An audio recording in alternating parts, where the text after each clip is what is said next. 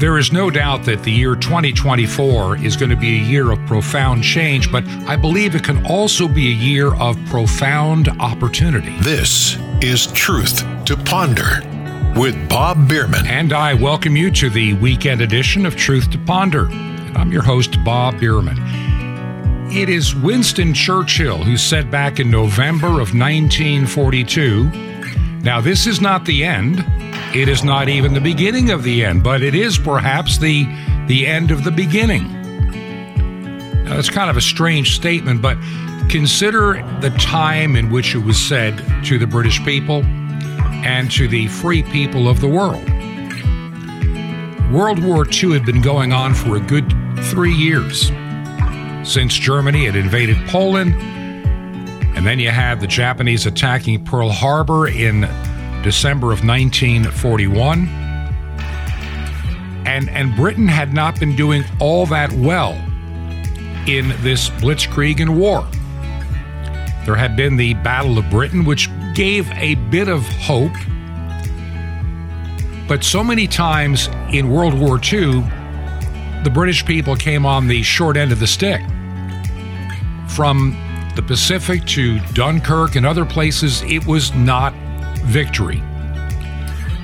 And nobody really knew back then when that war would ever come to an end and, and what the outcome would be. What Winston Churchill was trying to convey to the people of his day was that things are about to change and change profoundly. At least that was his belief. With America now in the war, things might change. I've been sharing for the past couple of weeks as we have begun this new year of 2024 some of the news stories from last year and some of my outlook for the year to come. And I am more and more convinced, as I shared on yesterday's program, some of the just profound evil that is just raising its ugly head across the planet, across this country, coming for any anybody that is God loving, peace loving. The enemy is at war with you. The enemy is at war with the true church. I think it was R.C. Sproul that said that many churches may close their doors, shut down, go apostate, but the true remnant church will always remain. And on that, I also have no doubt. The scripture confirms that as well. And I, I 100% believe that. In my lifetime, I'm watching a seed change, the likes that I've never seen before. And it seems to multiply and amplify and speed up with each passing couple of years. So let's go back for a moment 30 years. 1994. Sure, things had changed from the 90s, from the 80s and the 70s and the 60s and the 50s. But did we have issues of transgenderism being rampant among young people and being encouraged and groomed by elementary school teachers? Did we have public schools celebrating Pride Month and trying to determine which young little children might be gay to, to move them into a new lifestyle and without ever telling the parents? Something like that would have been inconceivable in 1994. Yet I remember people like Phyllis Schlafly and others warning us that that's the direction we are heading. If we don't do certain things now, this evil is going to multiply like a cancer until it ultimately kills the host.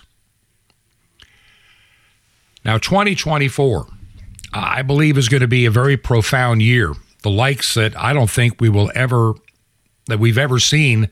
You know, I'm, I'm going to be 70 later this year. And we're going to see things this year we have never seen before in our lifetime. Sure, the world has been at war. Sure, we can go back hundreds of years and see famine and drought and, and catastrophe and disaster and plagues and pestilence. You can name it all. But we've never seen, I, I think, the human depravity of the spirit that we are seeing today. Evil has no boundary any longer.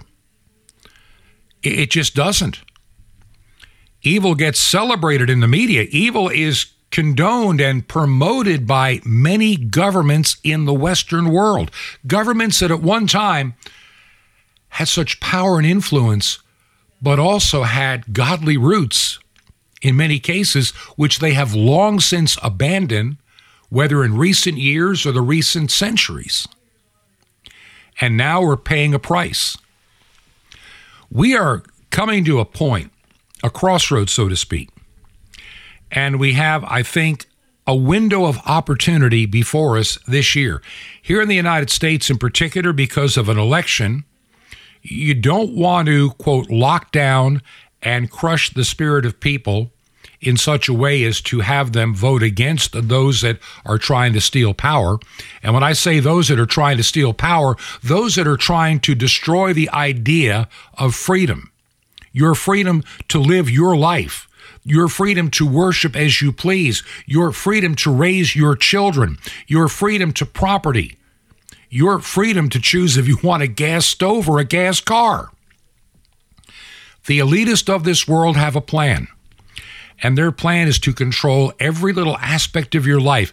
And they're coming in from not one or two directions, but dozens of directions at one time. And you can't see all the battles you're about to be engaged. It's not one or two fronts, it's going to be 10 or 20 or 30. And no way to keep track as you're overwhelmed in this battle. But during this year of 2024, I really believe that those who are believers, the true church, as I said, total church denominations may go completely apostate and become agents of nothing more than the Antichrist and serve Satan himself. I really believe there are full denominations that have gone that direction. Maybe not all the people in those denominations, but certainly at the leadership level. I'm reminded, I'm reminded that it was this past year that there was an aspirant to ministry that went by the name of Penny Cost, like the word penny and then cost. And this was a drag queen, a male pretending to be a woman who is being ordained as a clergyman in the United Methodist Church, who believes in everything gay and trans and and just perverted. We have seen Episcopal churches and Lutheran churches and others, even some Presbyterian, where they have invited drag queens into the sanctuary to preach with their makeup on. I have seen dancing by these drag queens in front of little three, four, and five, and six year old children that is perverted, despicable, disgusting, and condemned by God for the kind of sexual innuendo that it, it's trying to give to little children. And the Bible is clear about those that would pervert and destroy little children. Yet our government thinks it's wonderful and they support it. Our libraries in many, even in southern, supposedly conservative states in South Carolina and Alabama, have allowed this to go on. We are at a crossroad. How much time do we really have? Will America finally just implode? Or will some Americans this year say, we've had enough? We are at a crossroad here in the United States. You are at a crossroad in Canada, trust me. Saw a story from Canada. You remember back, wasn't that many years ago, the trucker convoy protesting the un, just unfair idea of forced vaccinations with an experiment. And we already we knew by the time that this the truckers had their their showdown, so to speak. We we knew that it didn't stop you from getting or spreading COVID, so what was the point? The point was the government was demanding your allegiance and obedience. And if you didn't comply, they were going to punish and hurt you, even if they were forcing you to believe what they already knew was a lie. The Justin Trudeau administration, there's no way they could not have known that these vaccines were not doing what was promised. They were not stopping you from getting or spreading COVID. They knew that. They knew it. But what do they do? You dare protest, they shut off your bank account. You dare protest or open a church, they'll want to throw you in prison, destroy you financially.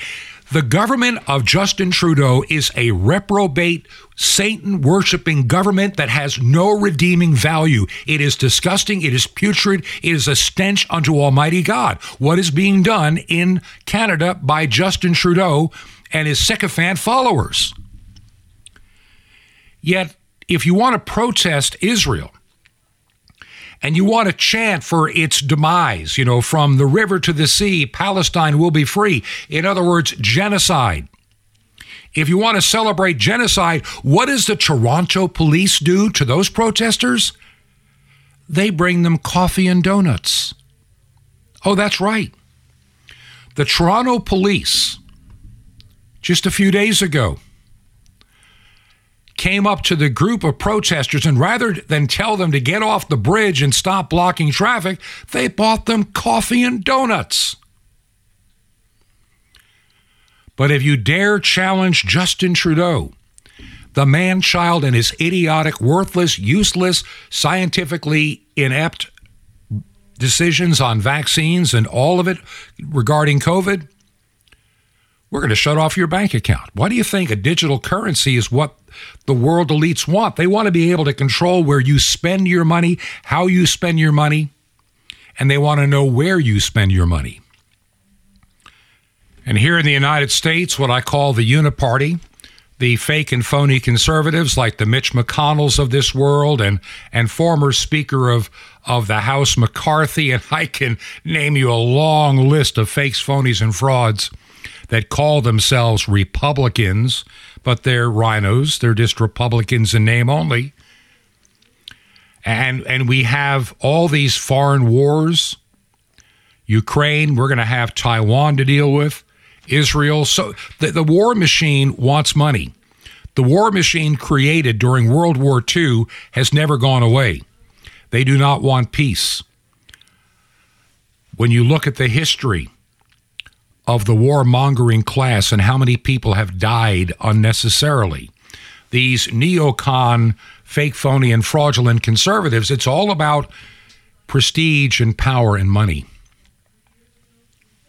Over the past several months, I've noticed how the Ukrainian flags disappeared and a lot of Israeli flags have gone up, but now I'm waiting for the Taiwanese flags next.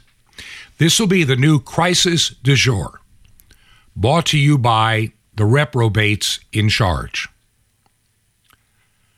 Money laundering, corruption doesn't matter. You must feed the appetite of the warmongers, the bankers, the elites, the elites that want most of us dead and gone, and those that remain that they can use under total submission with a digital currency, as the World Economic Forum says, you will own nothing and you will be happy. Our incompetent Washington elite here in the United States, they, they are playing, I hate to use the term Russian roulette, but it kind of fits. They keep itching for more war with Russia. I'm not going to sugarcoat it. I also believe we're going to have a terrorist event before this year of 2024 is out on American shore, on, on American territory. Because we have an incompetent government that is allowing million of, uh, millions of unknown people into the nation. The only thing the White House is serious about is keeping their names off the pervert passenger list, skimming endless Ukrainian cash and they they worry about what proper pronouns you're supposed to use. Is it he, she, or they, or them, or whatever? Am I cis or am I trans? Am I? I mean, this is crazy. We have people in government whose souls are so sold out that they are now completely delusional and believe the lie, and they scream and demand, You must believe the lie with them, or you must be canceled. You must be suppressed. This year is a presidential year. And of course, every two years here in the United States, the entire United States Congress comes up for reelection. That will happen later this year. The so called Republicans only have a slim majority. The Democrats pretty well have the uh, the Senate by a vote, and they have the White House. Really, they have the White House. Well, they Joe Biden is just a a figurehead. He's a puppet. The man is mentally deranged, and and he's just he's all washed up. And I think the Democrats know it too. And I, like I said yesterday, if you heard the program, I have serious doubts that Biden will get past the nomination process when the Democrats hold their convention this year. I really believe that when they meet, either Biden will have fallen by the wayside of his own desire, maybe like, you know, like President Johnson did in 1968, might even bow out early and say, I've got too much to do, and I realize that my health may not hold up for four years. So I think that I'll just finish the work that I have and y'all figure it out yourself. Or it may come down to a 25th Amendment challenge right before the, the convention. By, or something may come up that forces Biden to resign. And I really believe there are stealth campaigns going on right now, right now among Democrats to see who's going to be the nominee because they know it's not going to be Biden. For those that are believing, and I want to remind you of what I said when this program began in 2020. I said it at the end of August of 2020. I said it all throughout September and October. People were saying, Bob, everything's going to be fine. Trump's going to get reelected, and we're all going to be singing a chorus of Happy Days Are Here Again. You know, Trump's in the House again. I mean, and I said, don't count on it. These evil, disgusting people are already working out a plan. And people started warning you as early as May that the elections could be changed because of COVID. Mail in ballots to everybody that ever registered to vote, even if they don't want to vote. Even in the nursing home, even people that are dead, just mail them on out. And we saw in Georgia and other places hundreds, if not thousands, of ballots being dumped into drop boxes by just a handful of individuals at two and three o'clock in the morning. Oh, that's always just the normal way of doing business, Bob. And that despicable, disgusting governor of Georgia, Brian Kemp, worthless, worthless, worthless, evil individual, heartless RINO, China agent let me explain to you something. When he ran in 2018, he won, not by a huge amount, because, see, Atlanta has become a blue area, a very leftist leaning area in Georgia with a growing population. But he won. And then they cut a deal with Stacey Abrams, who had lost, who claimed that she was the governor of Georgia. And they made concessions, I think, illegally and unconstitutionally to change how voting is done in Georgia. The governor did it, not the legislature. Also, with, you know, Brad Raffensperger, the Secretary of State. And then came the, the election of 2020. And Democrats took two Senate seats and caused a lot of damage in this country but what did Brian Kemp do knowing that he was going to have an election in 2022? Pretty much changed it back to the way it was, and he was able to win a reelection. He played the game. He's an agent of evil, in my opinion. He's just a despicable man, and he's a liar. And contrary to what Brian Kemp, a liar, and Brad Raffensperger, a stooge, will tell you the election was stolen. And they know it. But if they admit it, they're a part of it.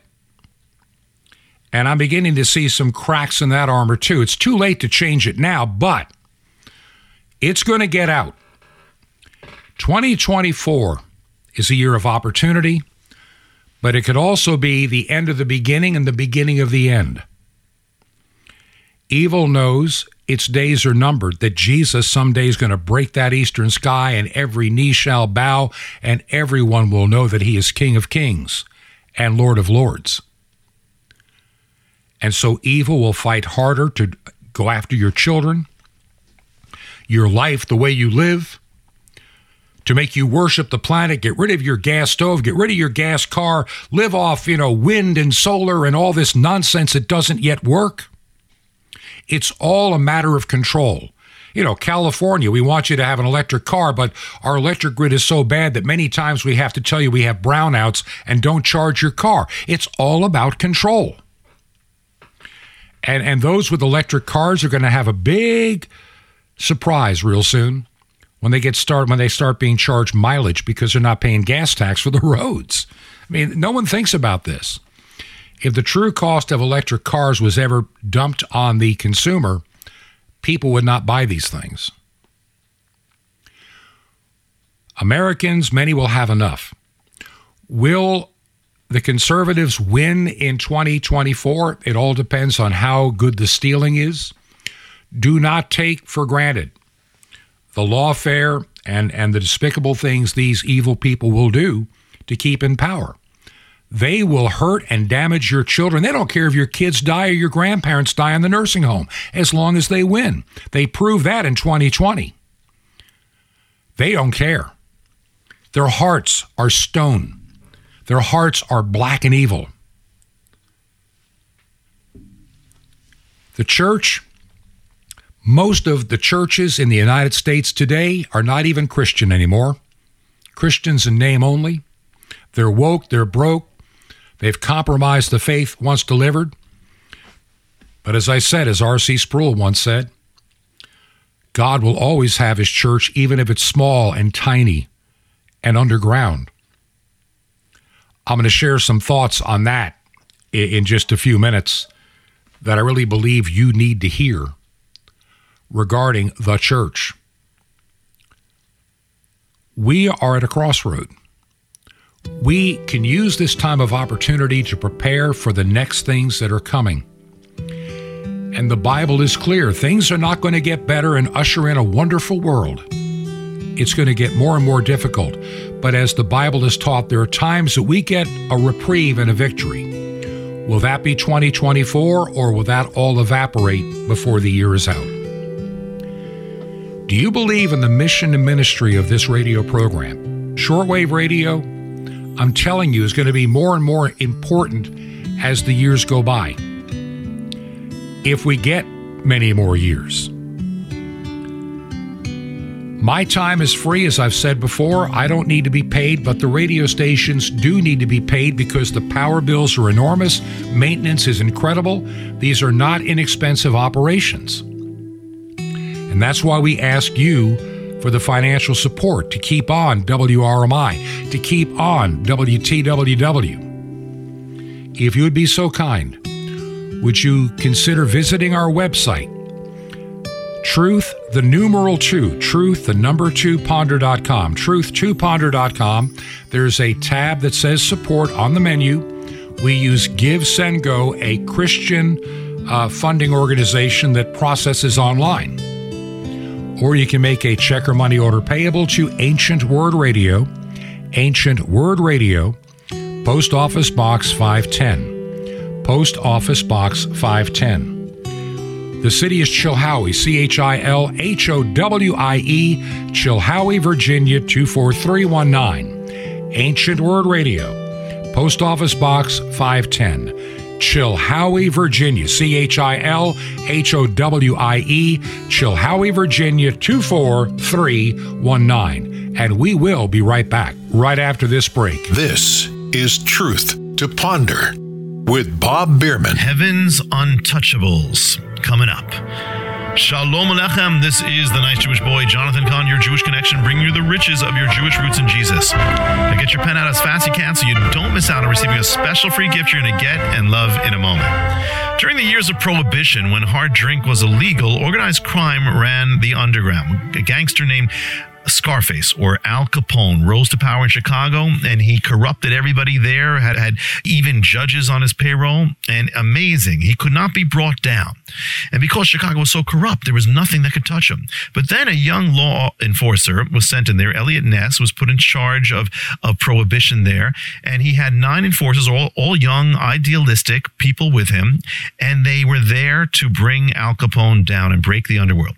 And they were called the Untouchables. Why? Not because they couldn't be touched, not that they couldn't be killed or beaten up. Yes, they could, but they couldn't be bribed or corrupted or threatened or touched. That's why. That was more impressive than anything else in a corrupt city. They could not be compromised. They could not do anything to them because they could not be bribed. And they ended up getting Al Capone on tax evasion. He was touchable because of his lack of integrity. The word integrity comes from untouchable, integratas. Well, God called you to be one of his heavenly untouchables, a man, woman of integrity who can't be touched, can't be compromised, can't be bought. Because if you'll do that, if you'll rid your life of compromise and go all out for God and not let that sin and that darkness, that temptation touch you anymore, you'll become one of heaven's untouchables and you'll pull down strongholds and even transform a city or even change the world. Want more? Ask for the Untouchables on CD. That's right. Now, the free gift for you The Mystery Hidden for 2,000 Years in the Sands of Israel, better than Raiders of the Lost Ark, and it's real. The Mystery of the Temple Doors on CD. You'll love it. And Sapphires, your daily spiritual vitamin supply for victorious life in God. How do you get all these gifts free? Easy. Just remember Jesus' real Hebrew name, Yeshua, and you dial it. That's it. So you just call 1 800 Yeshua 1 to receive your free gifts. You will be blessed, but call now 1 800 Yeshua, Y E S H U And the number one. I invite you to minister with me and bring the good news back to the people who gave it to you Israel and the unreached peoples of every tribe and tongue on five continents. You'll be blessed. How? Just call 1 800 Yeshua 1. You will be blessed. That's 1 800 Y E S H U A 1. You can touch the world. It's amazing through shortwave radio. Or write to me direct. Here, here's how. Just write to the nice Jewish boy at Box 1111 Lodi, L O D I, New Jersey, 07644. That's, that's the Nice Jewish Boy at Box 1111, and that's in Lodi, L O D I, New Jersey, and the zip 07644. Well, till next time, this is Jonathan Cahn saying, Be untouchable, my friend. Shalom Alechem in Messiah Ravinu, our teacher.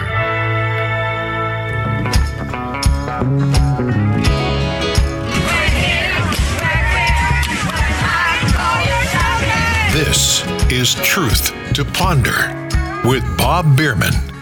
It wasn't that many months ago that chant of We're here, we're queer, we're coming for your children was being said in New York City during a pride event.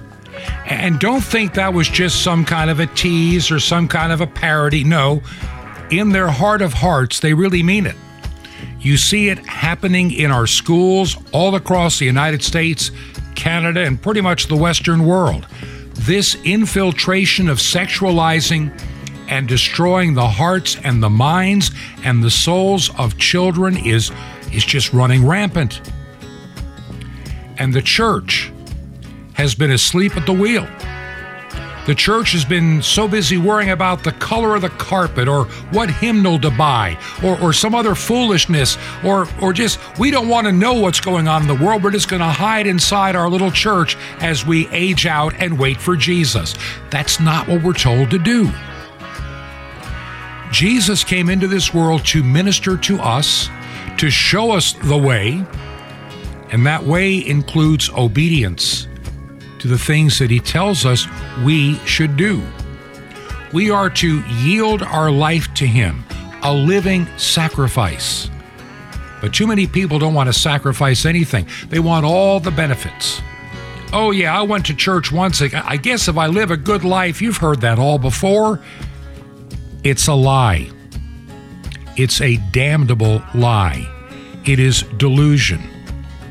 And then those that want to bring drag queens and homosexuality and same sex blessings into the church, they are bringing in the hordes from hell to destroy the church and kill it from within.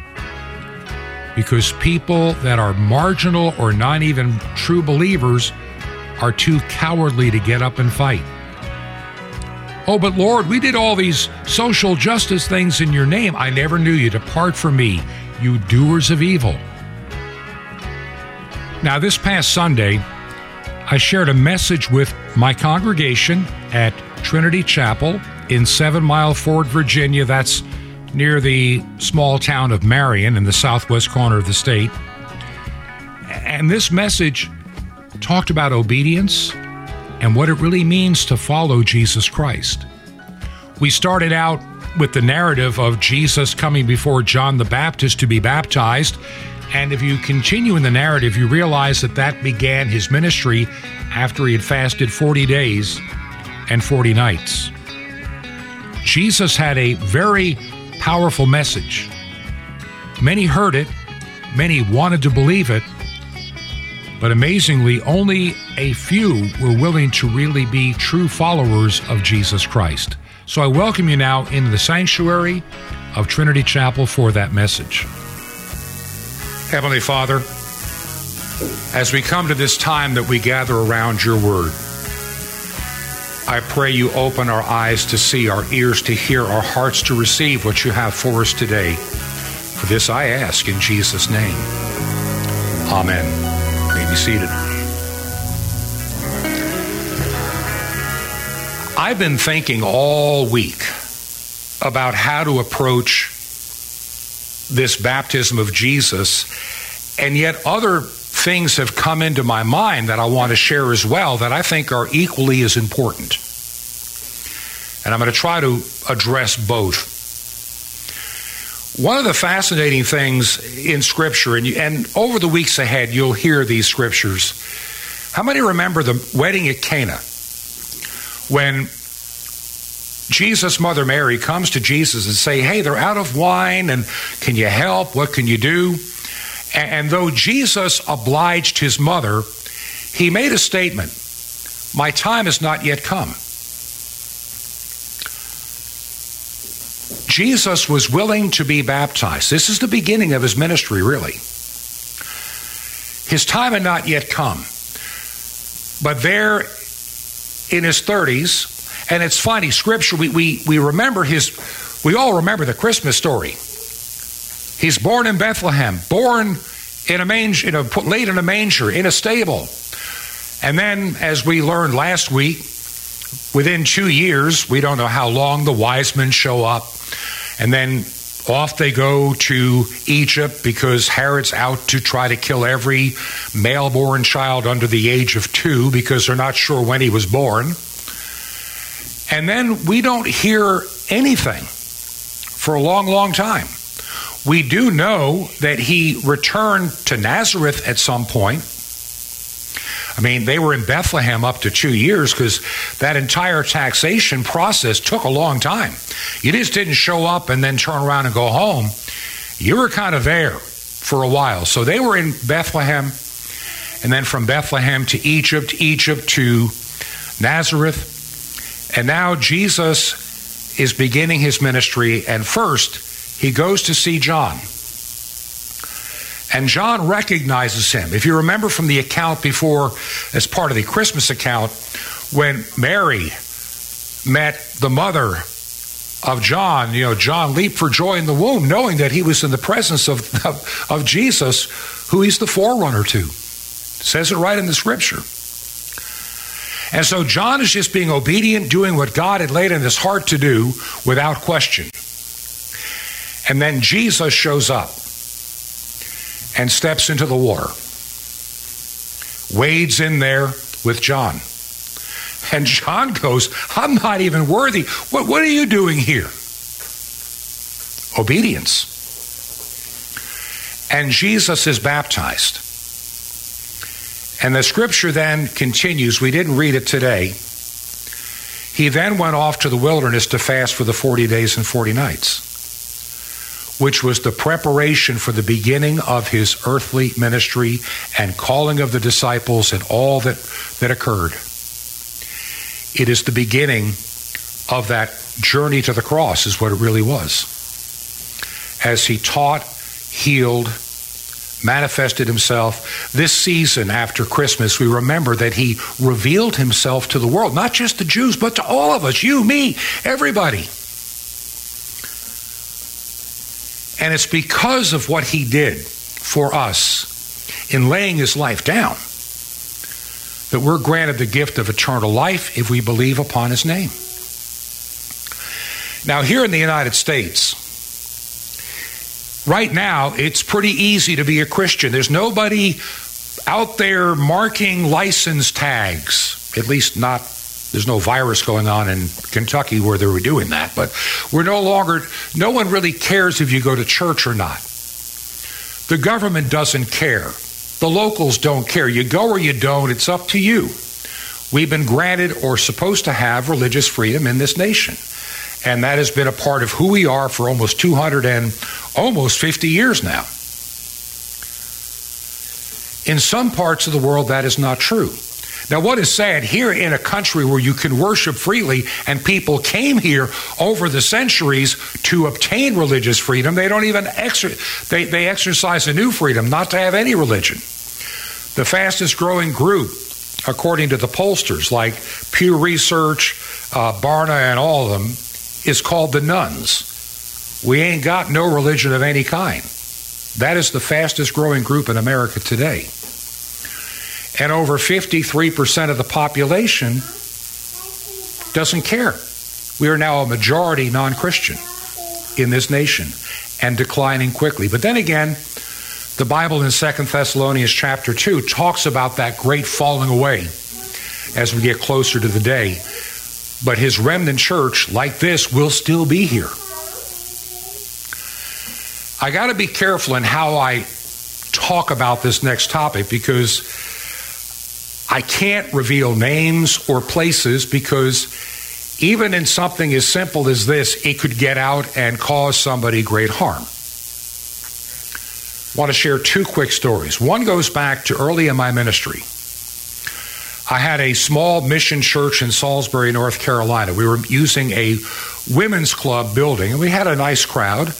And this one lady came every Sunday to church, and she would bring her husband. Now, she was probably, oh, in her late 50s, early 60s. She had been raised in a church and fell away from it and found this one was so, so close to what she was used to as a child.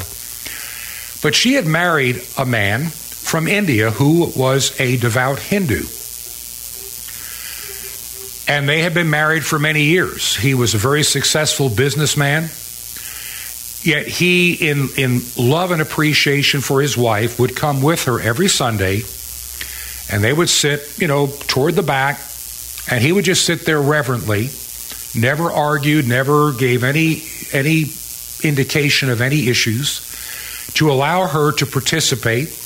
When communion would come, you know, he would just stay in his seat. This went on for several months. And one Sunday after church, he came up to me. He very seldom, he was always like, Good morning, have a nice day. No, real conversation.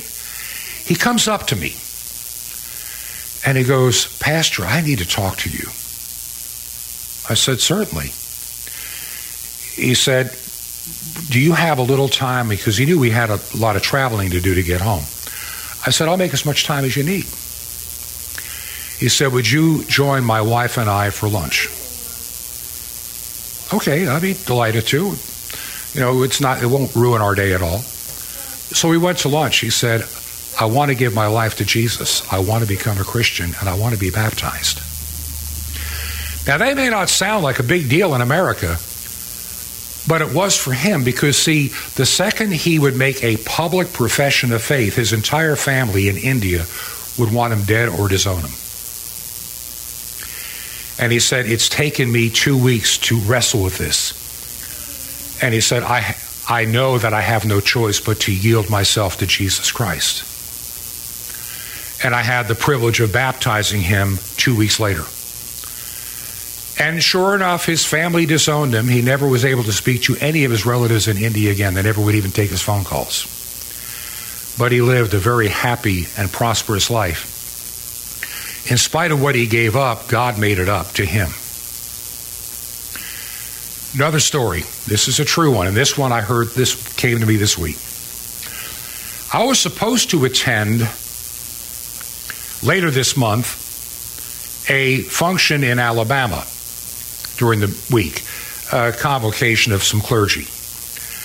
and it got postponed till June because of just a bunch of stuff came up. Number one, I couldn't get there because of what I'm going through with some health treatments this this month and into next. It was just, you know, the timing was terrible. Then there was an issue with hotel reservations. The hotel had the wrong week, and so they had already booked. I mean, it just, you know, everything that could go wrong. This was, this was God making sure it couldn't happen then. I mean, it just was shutting it down every which way you could shut it down.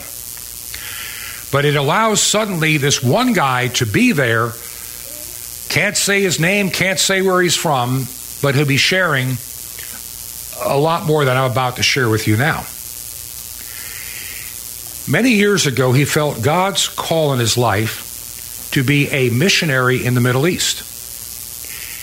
In one of the nations where it can get you killed to be a missionary in the Middle East.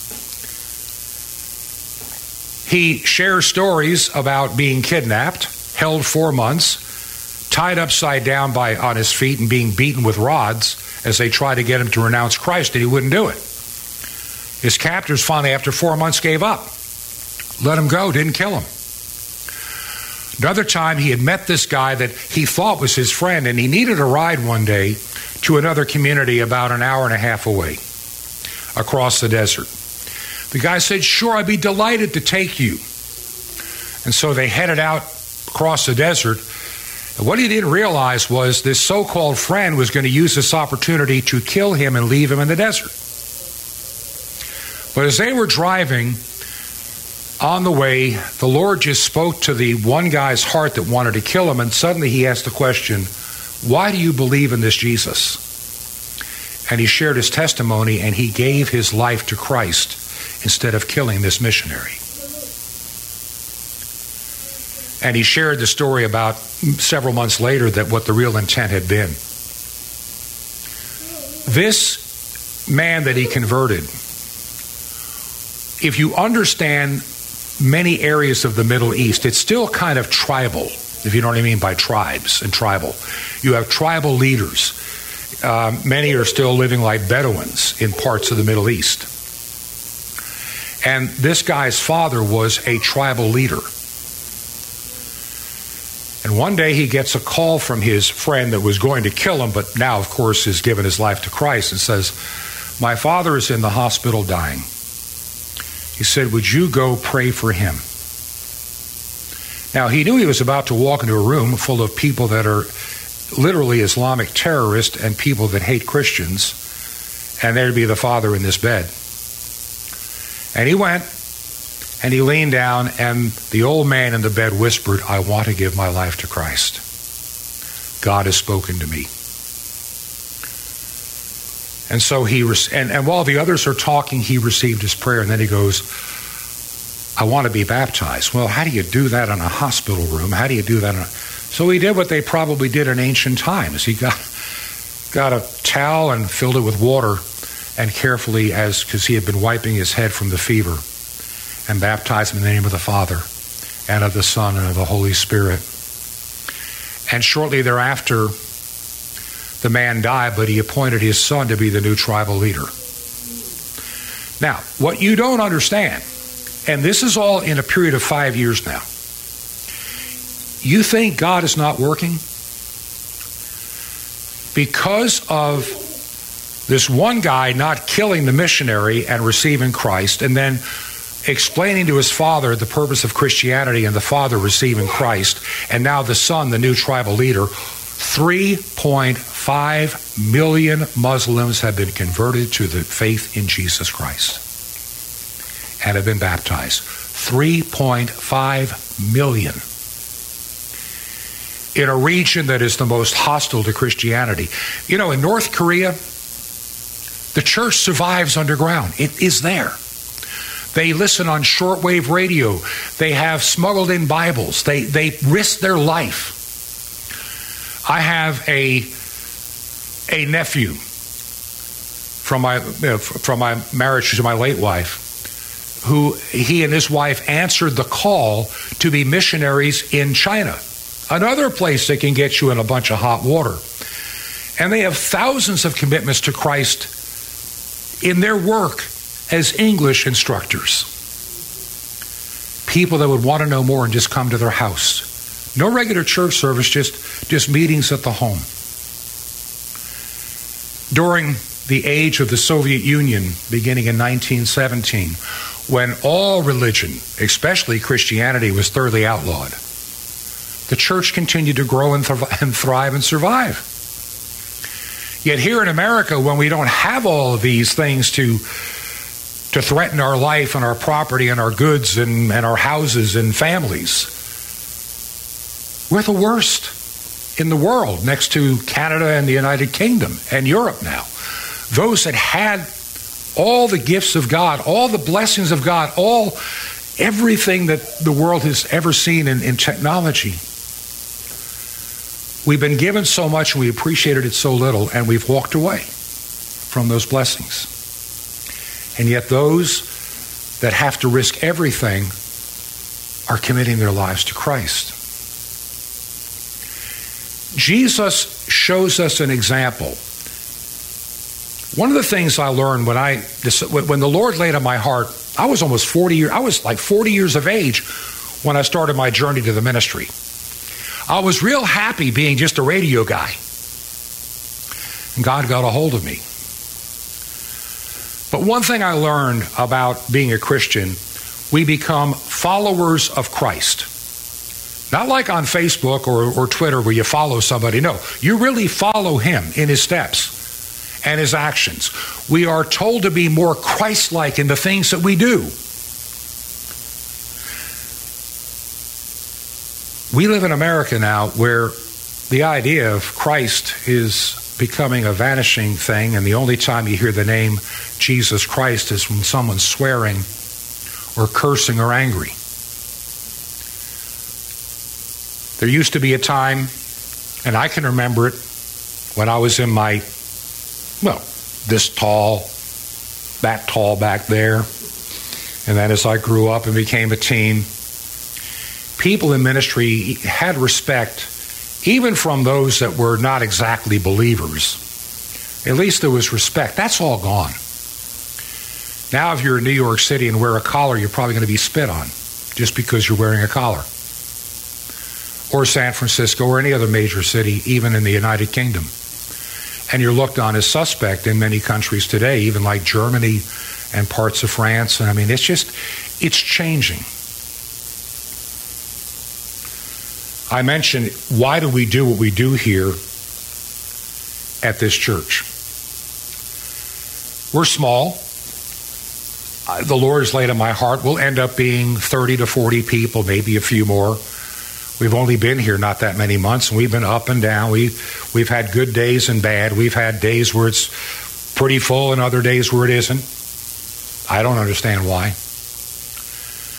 But I also believe that God is about to, you know, God right now there's I, I was I was going to wait to some other Sunday. I'll make this real quick and I'll finish up. The Bible talks about the day is going to come when there's going to be a separation of the sheep from the goats. That's what's going on in our world today. There's a falling away. The goats are saying, ah, we're leaving. And the flock of sheep that have been called by his name are here. You're here because God wants you here. You're here because God has got something in store for you beyond your wildest imagination. Times can get tough, but God is tougher. Knowledge may be plentiful, but wisdom is lacking. And we're told as Christians not just to be knowledgeable, to be, but to be wise. I look at this little place that was dedicated to the glory of God, this building that belonged at one time to the Nazarene church body. It's had others in here. But some people saw this building and dedicated it to the glory of God way back in 1979. And it's seen good days and bad days. And it was closed for a long time, and then God laid it upon our heart to come in here and begin to work on it.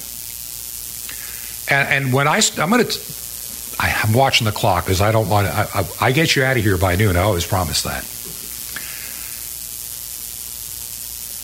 I never expected when we started this church We started it, as I, I, I know those in the back pew can remember, we had a group called Soul Sandwich in here, and we had a wonderful time getting to know a, a number of people.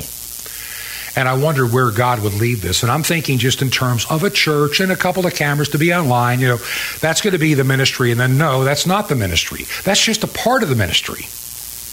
Education. And many of you may know, by the way, uh, our application to build a radio station, not a very powerful one, but enough to serve Marion, Seven Mile Ford, Chilhowie, has been accepted for filing.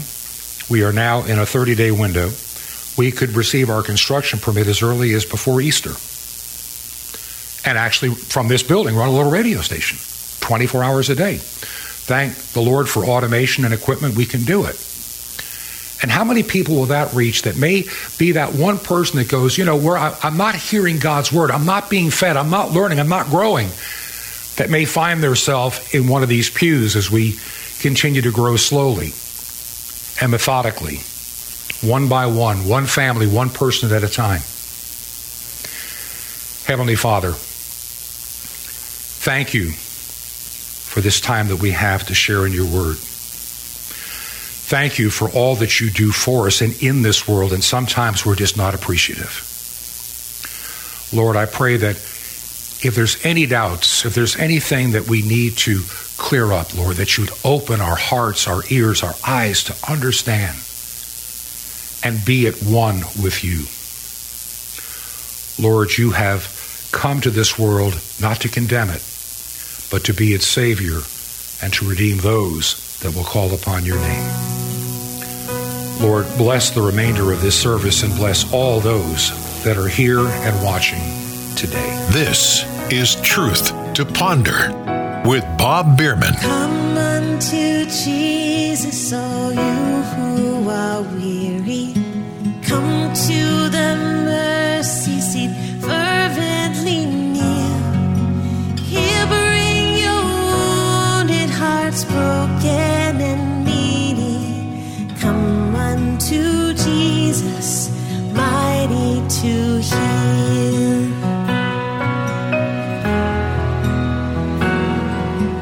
Joy of the comfortless, light for the straying,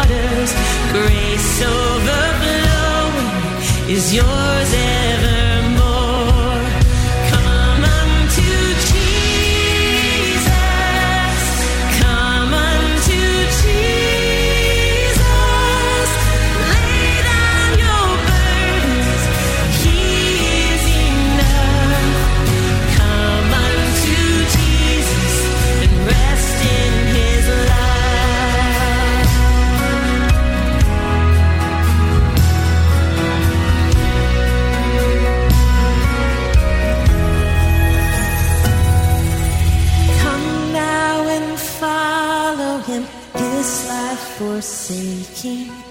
All that was gained count as nothing but loss. And trade all this world for his kingdom unfading. Come unto Jesus, take up your cross.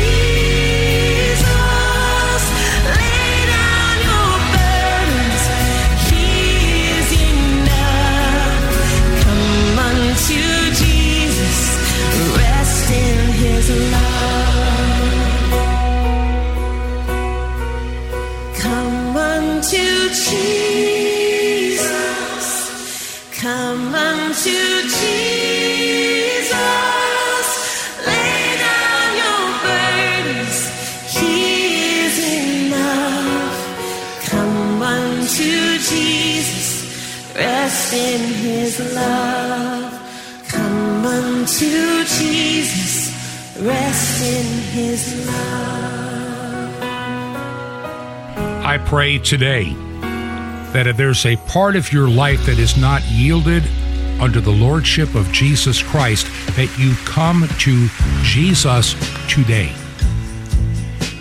We are at a time, as I said at the beginning of this radio program, a time of profound and unbelievable change ahead of us, and much of it not good.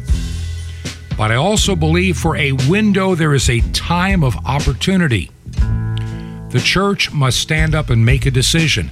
If your church will not, if your church has gone apostate, if your church just hopes for better days and does nothing in terms of reaching the lost, it's time to move on. There'll always be a remnant church. God will always have his people. We may not be the majority anymore, and I, I know we haven't been in for a long time. Even the Christians in name only, we don't even make it to 50% anymore, more like about 46, 47%.